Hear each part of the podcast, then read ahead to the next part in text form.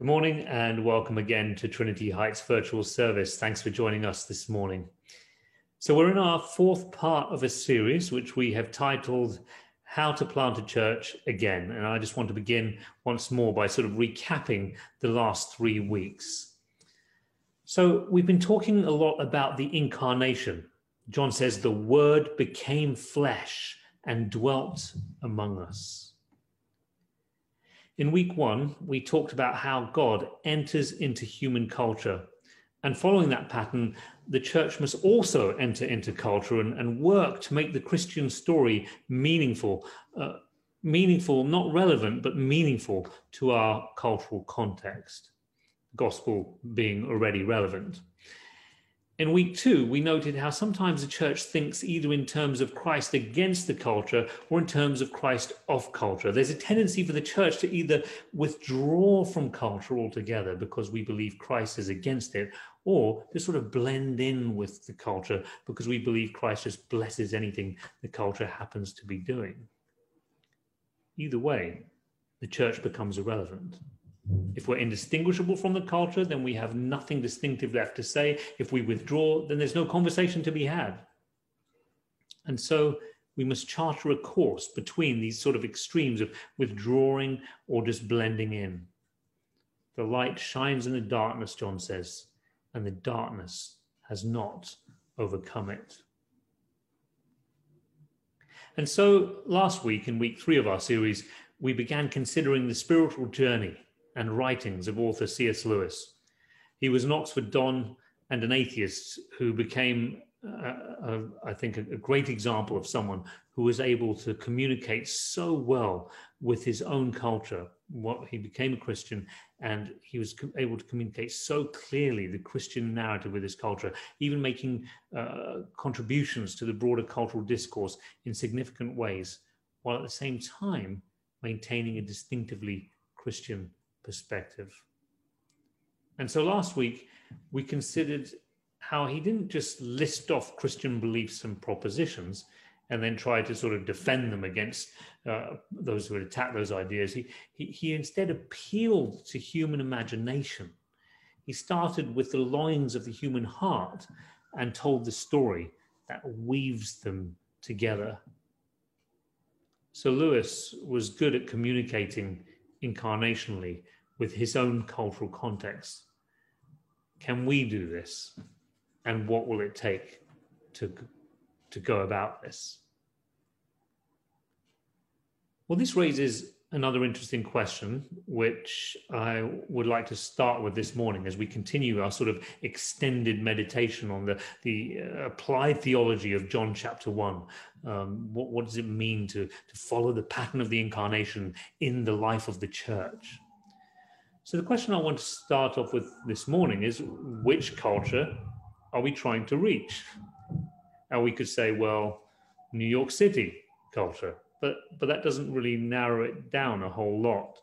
New York City is a very diverse city, as you know. And as someone has said, there's not just one New York, but there are numerous different New Yorks. And one of the things I love about the city is that you can you know can walk from one block to the next. You go one street over, and you suddenly find yourself in, in quite a different cultural setting. It's amazing, and I think that's one of the things that, that makes New York City so uh, unique. And that's one of the reasons why we need more church plants uh, in New York City. We need. You, you remember in the first week of this series, I mentioned that Mark Reynolds of City to City they're, the, they're like the church planting experts in New York. And if you remember, I said he spent an hour trying to dissuade Julia and me from planting a church in the city. But what I didn't tell you was that at the end of that conversation, he said, We're praying for 200 new church planters to come to the city over the next 10 years. So he spent an hour trying to talk us out of it. And then he said, but actually, this is what we're praying for. Uh, he was doing his due diligence. He'd seen, as I said, so many different church plants fail, and he wanted us to know look, this is what it's going to take. But all that to say, we need more church plants in New York. And one reason is precisely because one single church can't reach everyone. Or another way of saying this is that different types of churches reach different types of people. So, with that in mind, this idea that it takes different types of churches to reach different types of people, with that in mind, we've set our sights on creating a space where very skeptical people in New York, perhaps people who think the church is the problem, who are perhaps atheists or agnostics, and sometimes feel that they have to choose between emotional and intellectual honesty on the one hand and Christian faith on the other. Well, we want to create a space where these friends in our neighborhood can explore the Christian faith for themselves. So while everyone is welcome, we realize we have a particular voice, we have a particular aesthetic, a style of communication, which will really appeal to some people and maybe not so much to others. But that's okay because, as I said, it takes different types of churches to reach different types of people. But it's important to keep in mind why we're doing this. The, the first thing we're trying to do by entering into this particular cultural context, as with any church trying to do the same in their own, what we're trying to do is we want to convey that we belong together, that, that somehow uh, our lives are meant to be lived with and for each other. We have some friends, Tommy and Sue Moon. Uh, some of you have met them before, and they are just really good at this. They're, they're, they're experts at this. Um, they were very hesitant to move down to Mexico uh, to go and teach at a seminary down there and be part of a church plant. They were not sure if they would enjoy living down there, but one of their friends said, Well, look, why don't you just go down there for a year, try it out? If you don't like it, come on back. You're not stuck, it's not written in stone. And so they thought, Okay, we'll, we'll give it a go. Well, when we met them, they'd been down there for nearly 20 years, and they were obviously really well loved, extremely popular with the student body where uh, Tommy and myself were teaching, and they had plenty of Mexican friends. And it, and it was obvious that unlike the other expats, uh, they had assimilated into the culture much more successfully. In fact, I remember several Mexican friends would tell me, "Yeah, Tommy and Sue, they're they're one of us." So I asked them what their secret was and something they said was that there's a tendency for expats to sort of all hang out together in their expat community. And, and think about it, it's it's just easier, isn't it? You know, th- these people are going to know your first language, your mother tongue, and they'll get all the cultural references which other people won't get. And so they decided right from the start, Tommy and Sue decided that they uh, were going to they weren't going to do that. They were going to spend a large majority of their time with Mexicans in many ways, hanging out with me and Julia, that was sort of an exception to the rule. They sort of brought, broke their own rule. It was it was not what they were used to doing, but by doing that, the way they did it, they became fluent and culturally sensitive, so that they no longer seemed like outsiders, but truly part of the cultural conversation. So to go back to C.S. Lewis, and his classic work of apologetics, Mere Christianity, which we talked about last week.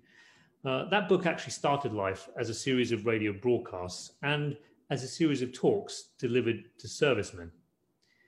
Uh, Lewis was invited to give talks at an operational training unit, a Royal Air Force base for Bomber Command not everyone was sure that Lewis was the right person for the job. Uh, Lewis was used to teaching at Oxford, uh, so how was he going to cope communicating to young men who had left school at 16, who had no intention or interest in doing anything remotely academic?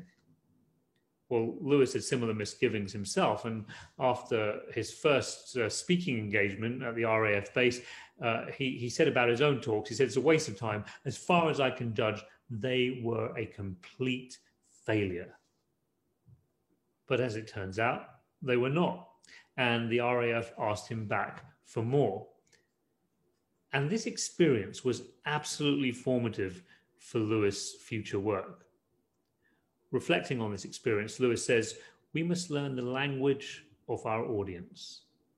And let me say at the mm-hmm. outset, it's no use at all laying down a priori what people do or do not understand you have to find out by experience.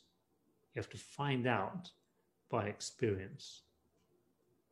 So Lewis engaged in discussion and debate with these hard nosed, no nonsense air crew, learning how his academic style did not connect with them, and then learning and finding out what would.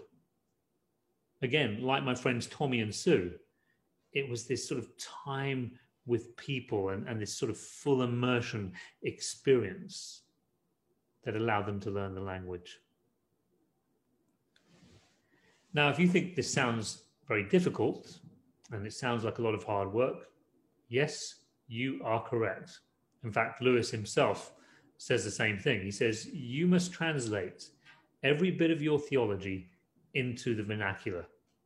This is very troublesome, and it means you can say very little in half an hour, but it is essential. So, so let's think about what Lewis is saying here. It's troublesome.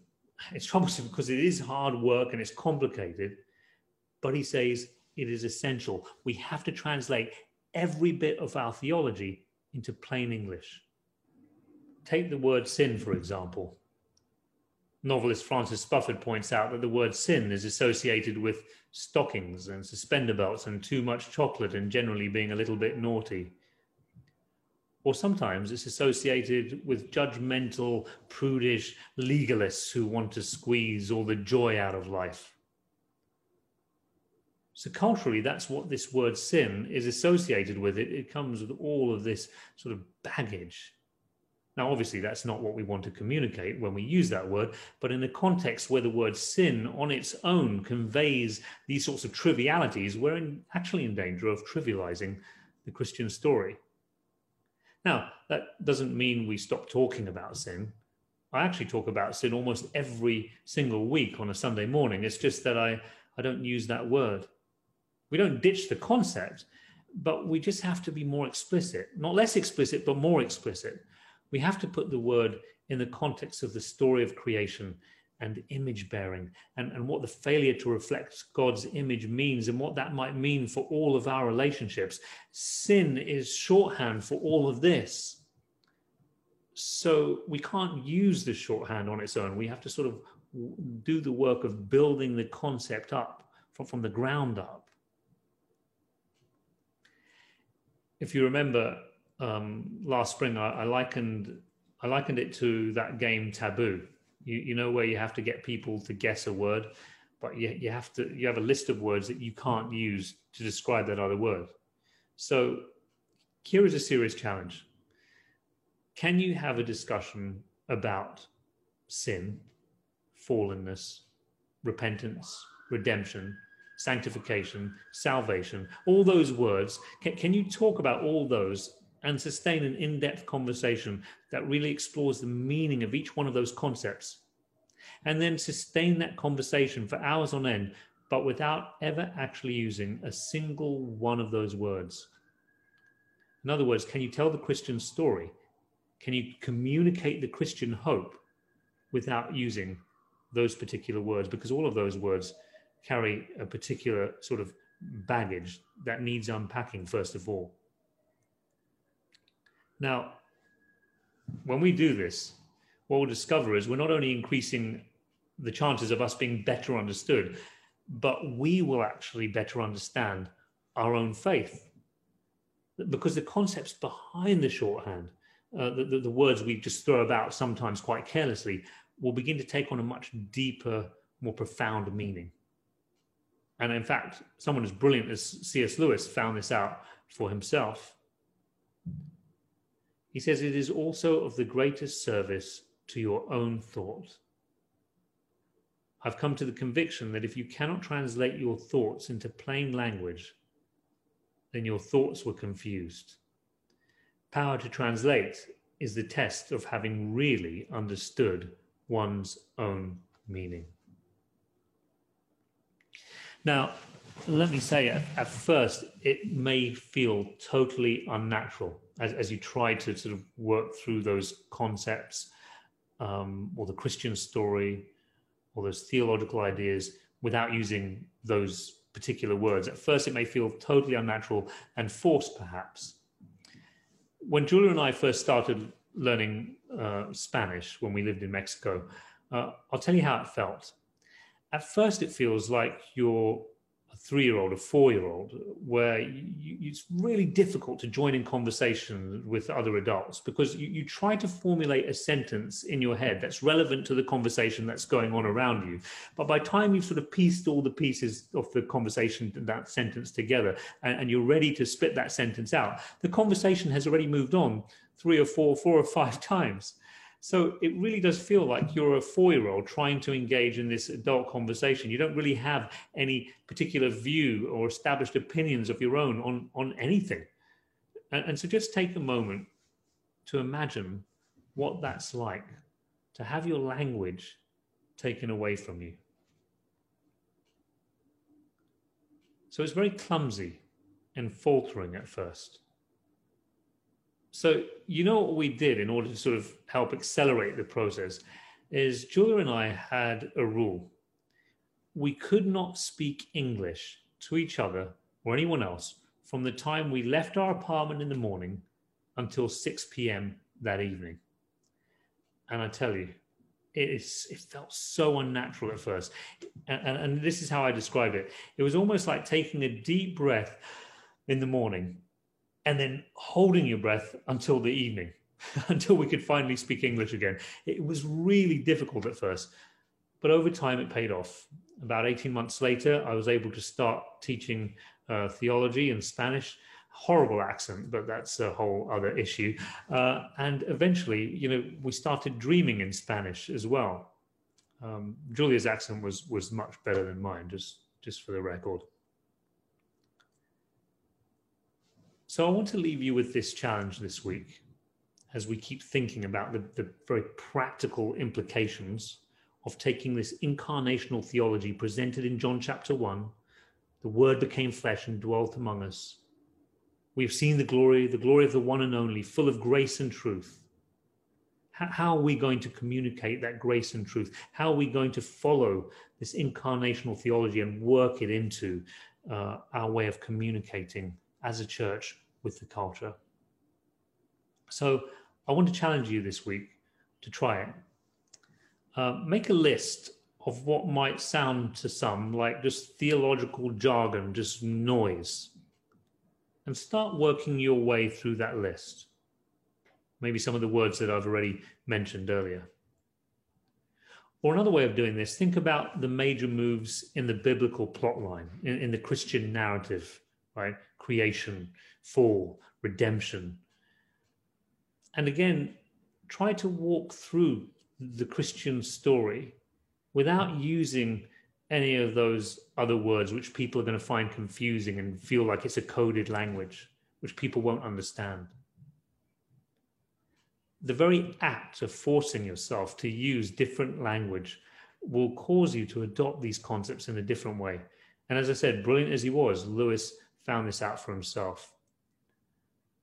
So, as you try this out, think about C.S. Lewis, if it helps, sitting with the serviceman, or think about that game, Taboo, as you're passing the buzzer around and, and, and you can't use any of those words, or, or think about um, not being able to speak English, having your language taken away from you all day long until the evening, which feels like holding your breath from morning uh, and not breathing again till evening think about some aspect of the Christian narrative and now think how are you going to translate this for your friends?